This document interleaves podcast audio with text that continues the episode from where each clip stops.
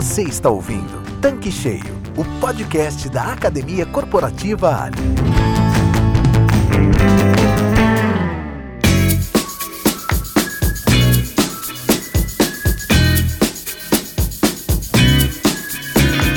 Olá, sejam bem-vindos ao podcast da Academia Corporativa Ali. Eu sou a Karen Rodrigues, head da Universidade Corporativa. E no episódio de hoje vamos discutir sobre alvos e metas. É um assunto que, apesar de ser algo que faz parte do dia a dia do negócio, existe ainda muitas dificuldades na implementação da metodologia e o que impacta de forma negativa nos resultados. Estamos aqui com Marcelo Borja para bater um papo sobre este assunto, por ser um tema tão importante na operação dos postos de serviços. Ei Borja, tudo bem? Que bom que você está com a gente aqui mais uma vez, viu? Obrigada por aceitar nosso convite.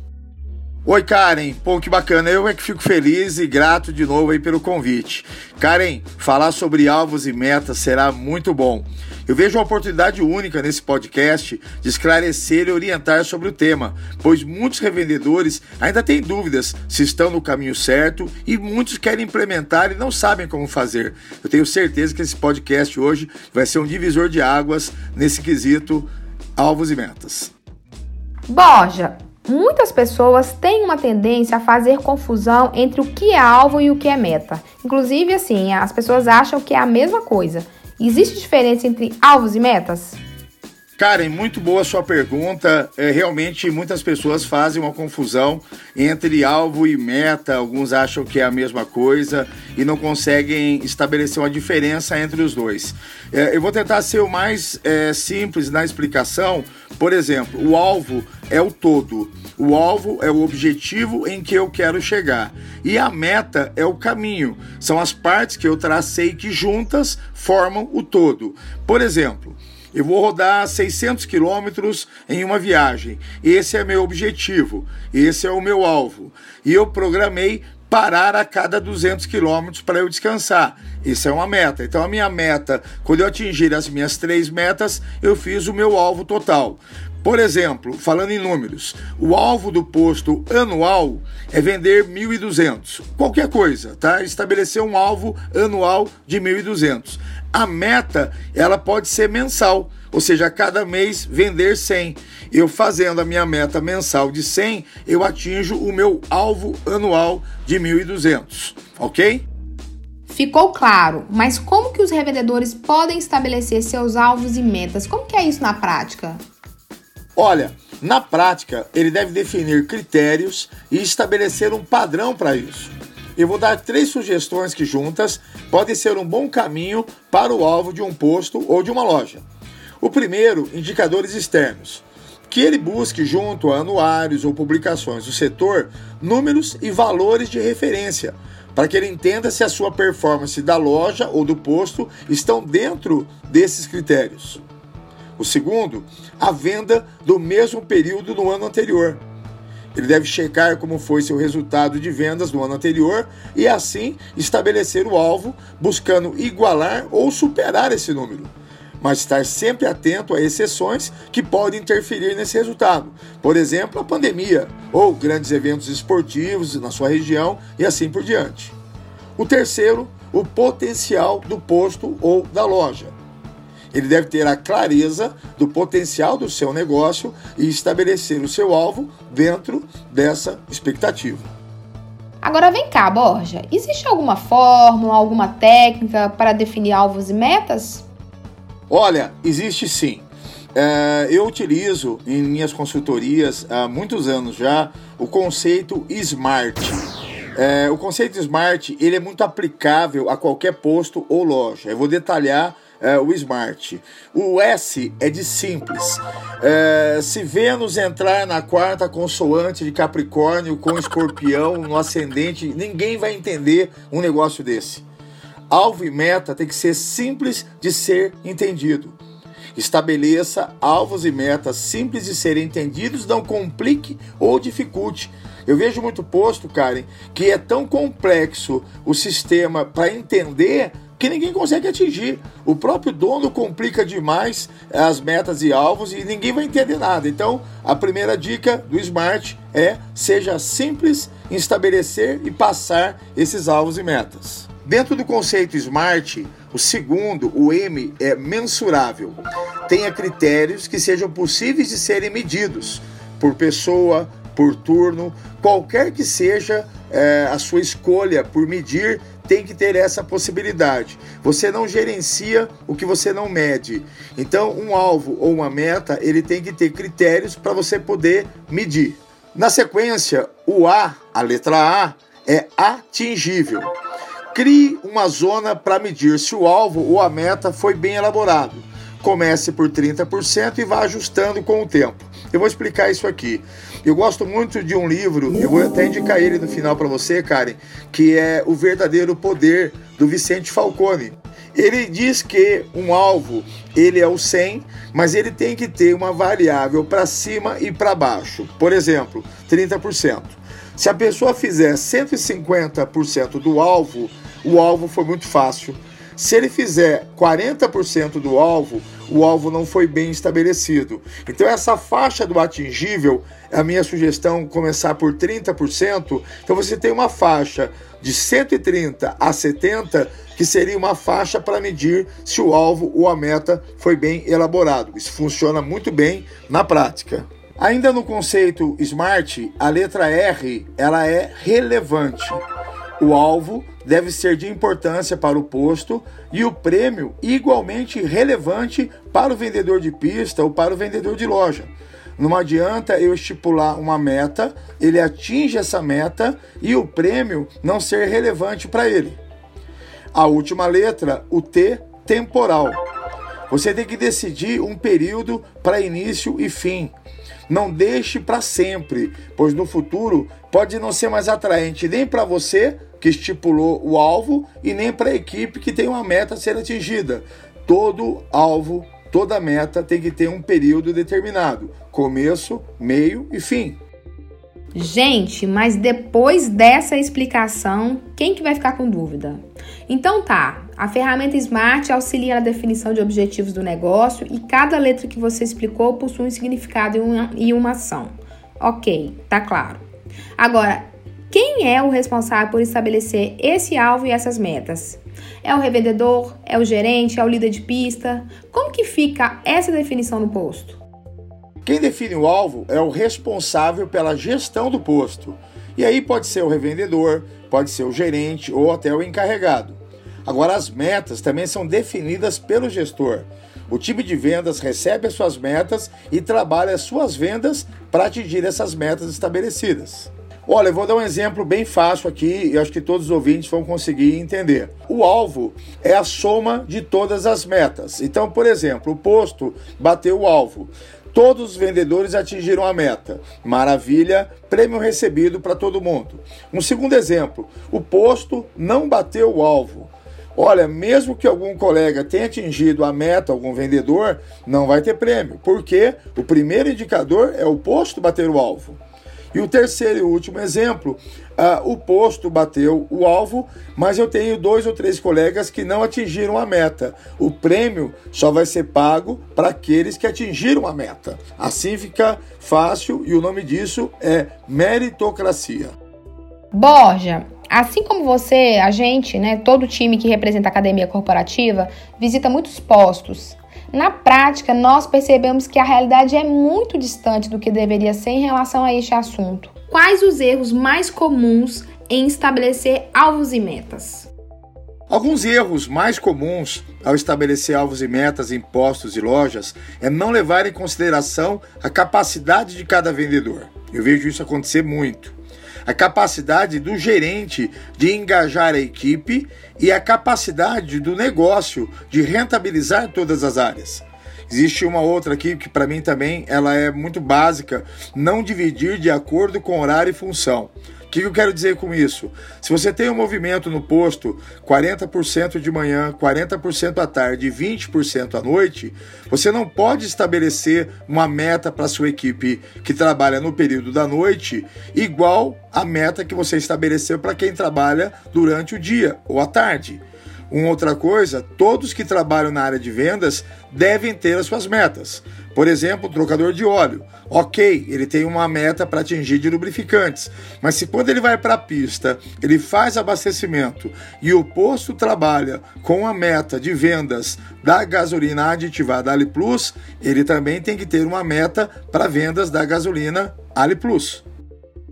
Borja, você é uma pessoa que está sempre batendo nessa tecla. Toda vez que você encontra com o revendedor, você fala alvos e metas, alvos e metas, alvos e metas. Um treinamento é a mesma coisa.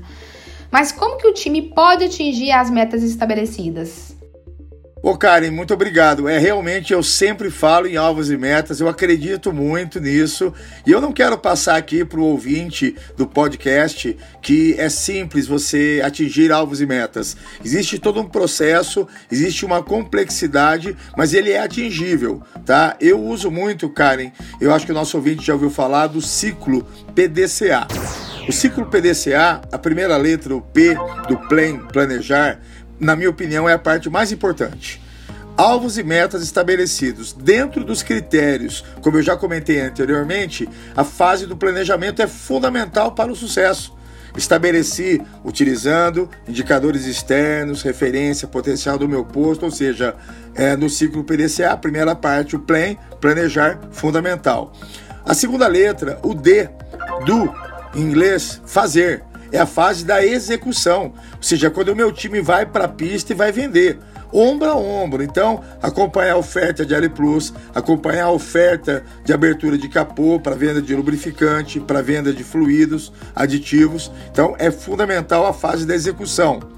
A terceira letra do ciclo PDCA, o C, é o check, acompanhar.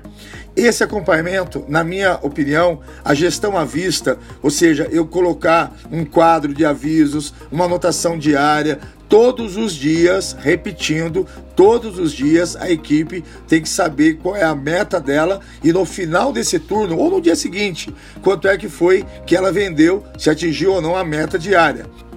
E a última letra do ciclo PDCA, letra A, de ACT, agir. Nesse momento aqui é importante uma correção de desvios e revisão das ações. Fazer reunião com a equipe, fazer reunião entre o gerente individual com cada vendedor, para que ele entenda, ou ele pode também apresentar alguma dificuldade que ele esteja tendo para atingir a sua meta. Então é fundamental esse ciclo do PDCA para você atingir, como você havia me perguntado, as metas estabelecidas. Entendi. E para o revendedor que quer colocar isso na prática, vamos direcionar um pouco deste processo para os produtos? Quais os indicadores para estabelecer a meta de gasolina? Olha, o indicador mais utilizado e que, na minha opinião, é o mais assertivo é o cálculo de mix da gasolina aditivada. Eu vou explicar como é que funciona, é muito simples. É a proporção de vendas da gasolina aditivada em relação à venda da soma das gasolinas. Eu vou exemplificar.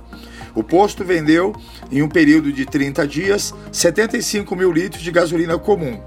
Nesses mesmos 30 dias, ele vendeu 25 mil litros da gasolina aditivada Ali Plus. Ele soma a venda total das gasolinas e ele tem um número, 100 mil litros. Então ele vai pegar os 25 mil litros, esse é o cálculo do mix, e dividir por 100 mil, deu 25%.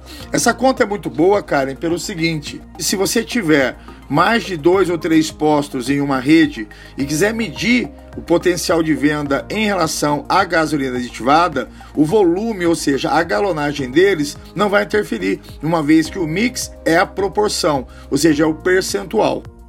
Pois é, Borja. Às vezes o revendedor não enxerga algumas oportunidades que já estão lá no seu próprio negócio. E lubrificantes é uma delas.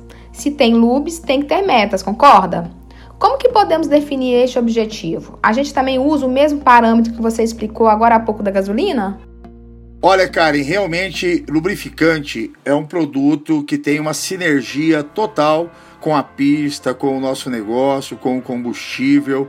É, eu sempre brinco que todo carro precisa de combustível e de lubrificante também, ou seja, não dá para desassociar alvos e metas sem ter aí o um indicador de lubrificantes. Mas é diferente da gasolina. No caso do lubrificante, Karen, a gente usa um cálculo chamado de ratio. Ratio é uma palavra em inglês, traduzindo ao pé da letra, proporção. Ou seja, é uma proporção do que ele vende de lubrificantes comparado com combustível. Vou dar um exemplo clássico, tá? Em números, o posto vendeu 728 litros de lubrificantes e vendeu 200 mil litros de combustíveis. Você vai pegar a venda em litros de lubrificante e dividir pela venda de combustíveis. Esse exemplo que eu dei agora deu um ratio de 0,36%. É um ratio excelente. Os indicadores apontam que um ratio médio para posto de cidade é de 0,18 e de rodovia 0,22. Na minha opinião, um ratio ideal que o posto possa colocar até como meta é, para sua equipe é um ratio de 0,25. Agora tem uma coisa importante aqui, Karen, que vale frisar. É, esse cálculo de ratio é um cálculo de meta para o posto para a equipe de vendas, ou seja, para o frentista, para o trocador de óleo, essa meta vai ter que ser estabelecida em litros, tá? O cálculo de ratio é para ele ver o potencial que ele pode vender. Mas na hora de eu levar lá para a ponta, para quem vende, não vamos falar em ratio nem em proporção. A gente vai dividir isso em litros e passar para a equipe a meta, a meta em litros. Então, o alvo do posto é ratio, a meta da equipe litros. Eu entendo que incentivo para o time é fundamental quando estamos tratando sobre alvos e metas. E você também fala muito disso nos treinamentos, nas suas lives, na sua consultoria. Fala para quem ainda não sabe ou quem está começando, qual o seu pensamento sobre incentivo? Olha, Karen, eu ainda vejo muito revendedor com um paradigma em premiar e recompensar as pessoas. Quando a equipe ganha, o cliente ganha e o posto também sai ganhando é muito importante eu cuidar de quem vai atender ao meu cliente. E Karen, pode ter certeza, sem um sistema de recompensas, lembra que eu falei do Smart lá, que é importante? Simples, mensurável, atingível, relevante. Eu tenho que ter uma recompensa relevante para o meu time. E eu tenho várias ideias que o nosso amigo revendedor, o nosso ouvinte, pode fazer com o seu time. Um dia mais de folga. Karen, você não faz ideia como a galera, como o pessoal que trabalha na pista gosta de um dia de folga, às vezes até mais que dinheiro, tá? Uma camisa do time que ele torce, um churrasco para a equipe, o dia de princesa, um salão para as meninas que atingirem suas metas, uma cesta básica, um destaque do mês, são coisas, Karen, que motivam as pessoas. Agora, o pagamento em dinheiro também é importante. Você falou de um tema que é um tabu para muitos revendedores, que é o pagamento em dinheiro. Em termos de premiação em reais, o que, que você sugere? Existem algumas boas práticas de mercado que eu quero compartilhar com você aqui e são bem interessantes. Uh, o comissionamento em dinheiro, a primeira coisa, na parte de lubrificantes, ele não pode ser igual para todos os produtos. Eu tenho hoje três tipos de lubrificantes: existe o lubrificante sintético, o semissintético e o mineral.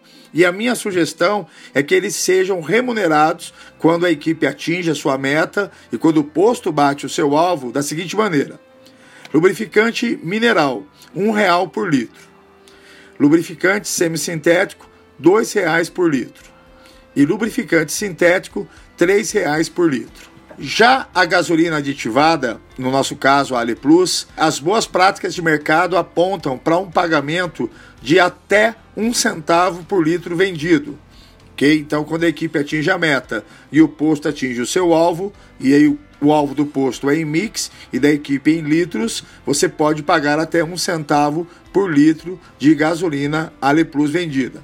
Agora é importante reforçar, Karen, e dentro desse paradigma do revendedor, ah, Borja, mas eu estou gastando muito com comissão. Comissão não é gasto. Comissão, quem paga é o cliente. Quando você faz a composição de preço da mercadoria vendida, já entra o comissionamento, ou seja, está tudo em casa, quem paga no final é o cliente. Borja, vamos nos colocar no lugar de um revendedor ou de uma revendedora que já possui seu posto há mais tempo, que tem lá seu formato de trabalho. Ele ou ela podem mudar o modelo que tem hoje para este formato que você está sugerindo ou alguma dificuldade em mudar estes processos? Olha, Karen, é, pela minha experiência de mais de 20 anos é, nesse segmento, eu é, aconselho o amigo revendedor, amiga revendedora, a não fazer nenhuma mudança abrupta, nenhuma mudança radical toda mudança tem que ser feita aos poucos. Por exemplo, você já tem lá um vendedor de pista, uma vendedora de pista, que está acostumado todos os meses a receber a sua comissão mesmo sem ter batido a meta. Se você agora introduzir um novo sistema, que é o que a gente está sugerindo, que ele seja remunerado, que ele seja premiado quando bater a meta, você não pode mudar isso de um dia para o outro. Minha sugestão é que você coloque um aviso Pessoal, olha só, daqui a 90 dias, ou seja, a partir de novembro, a data que for, nosso sistema de metas e alvos passará a ser da seguinte forma.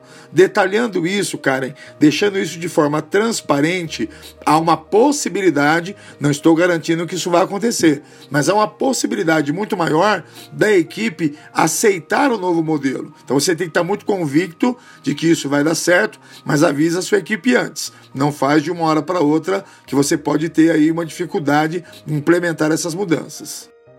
Você já explicou no início do episódio sobre a questão da meta global, que é o alvo do posto, e as metas individuais do time.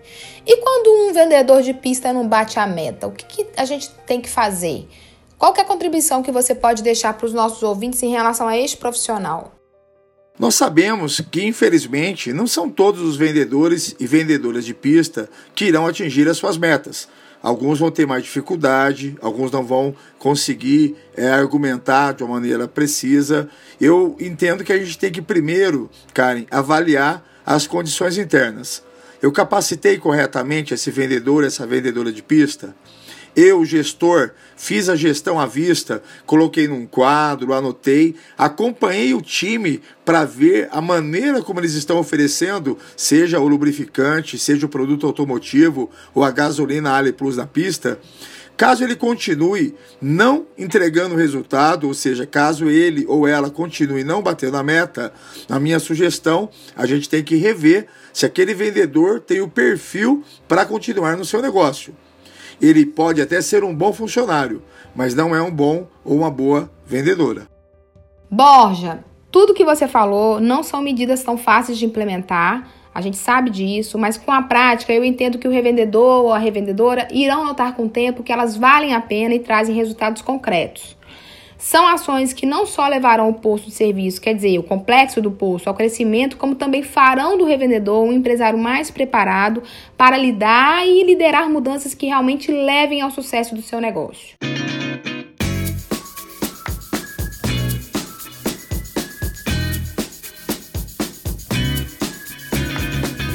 A gente está chegando ao final do nosso conteúdo de hoje e eu quero muito te agradecer por estar sempre com a gente. Mas antes de finalizarmos, você sugere alguma dica complementar? Karen, eu que agradeço a oportunidade de estar aqui no Tanque Cheio com você, foi muito bacana. A minha dica, primeiro, estudar mais o negócio, investir em conhecimento, pensar fora da caixa. Conheço muito revendedor, tem alguns amigos que fazem do estudo do seu negócio, ou seja, procurar ler um bom livro, participar de palestras. A gente tem agora, Karen, uma infinidade de lives tratando sobre o nosso negócio. Olha, eu sempre falo que tem que ter senso de inconformismo ou seja, não estar conformado com a situação e não ter medo de tentar. O seu alvo e meta bem estabelecido vai aumentar suas vendas, mas eu não penso, Karen, só na questão vendas. Eu entendo que um posto que tenha alvos e metas, o atendimento dele melhora, Karen. Porque a partir do momento que a minha equipe tem um alvo, uma meta para ser atingida, o que, que vai acontecer? Eu passo a atender melhor lá na pista, na troca de óleo ou na loja de conveniência. Outra dica que eu não poderia deixar de dar é o canal do Telegram da Academia Corporativa Ali. Olha, ali tem muita informação bacana, em conteúdo diversos, seja vídeo, áudio, de leitura, e-books, assim, bem específicos do nosso segmento. Então, se o ouvinte revendedor Ali ainda não está inscrito lá no canal do Telegram da Academia Corporativa Ali, eu sugiro que faça hoje mesmo. E para finalizar, eu gosto muito de um escritor, o Vicente Falcone, já falei dele hoje aqui no nosso podcast, é, O Verdadeiro Poder. Esse é um livro do Falcone que ele trata do começo ao fim sobre alvos e metas. Então, a dica final para o nosso amigo revendedor, nossa amiga revendedora, livro do Vicente Falcone, O Verdadeiro Poder. Um forte abraço para todos vocês. Karen, muito obrigado. Mais uma vez, estamos juntos. Valeu! Borja, obrigada mais uma vez. Adorei essa dica de leitura. Pessoal, obrigada pela audiência e até a próxima semana. Tchau, tchau. Você acabou de ouvir Tanque Cheio, podcast da Academia Corporativa Ali. Para acessar este e vários outros conteúdos exclusivos, acesse clubeali.com.br e complete seu tanque com conhecimento que gera resultado.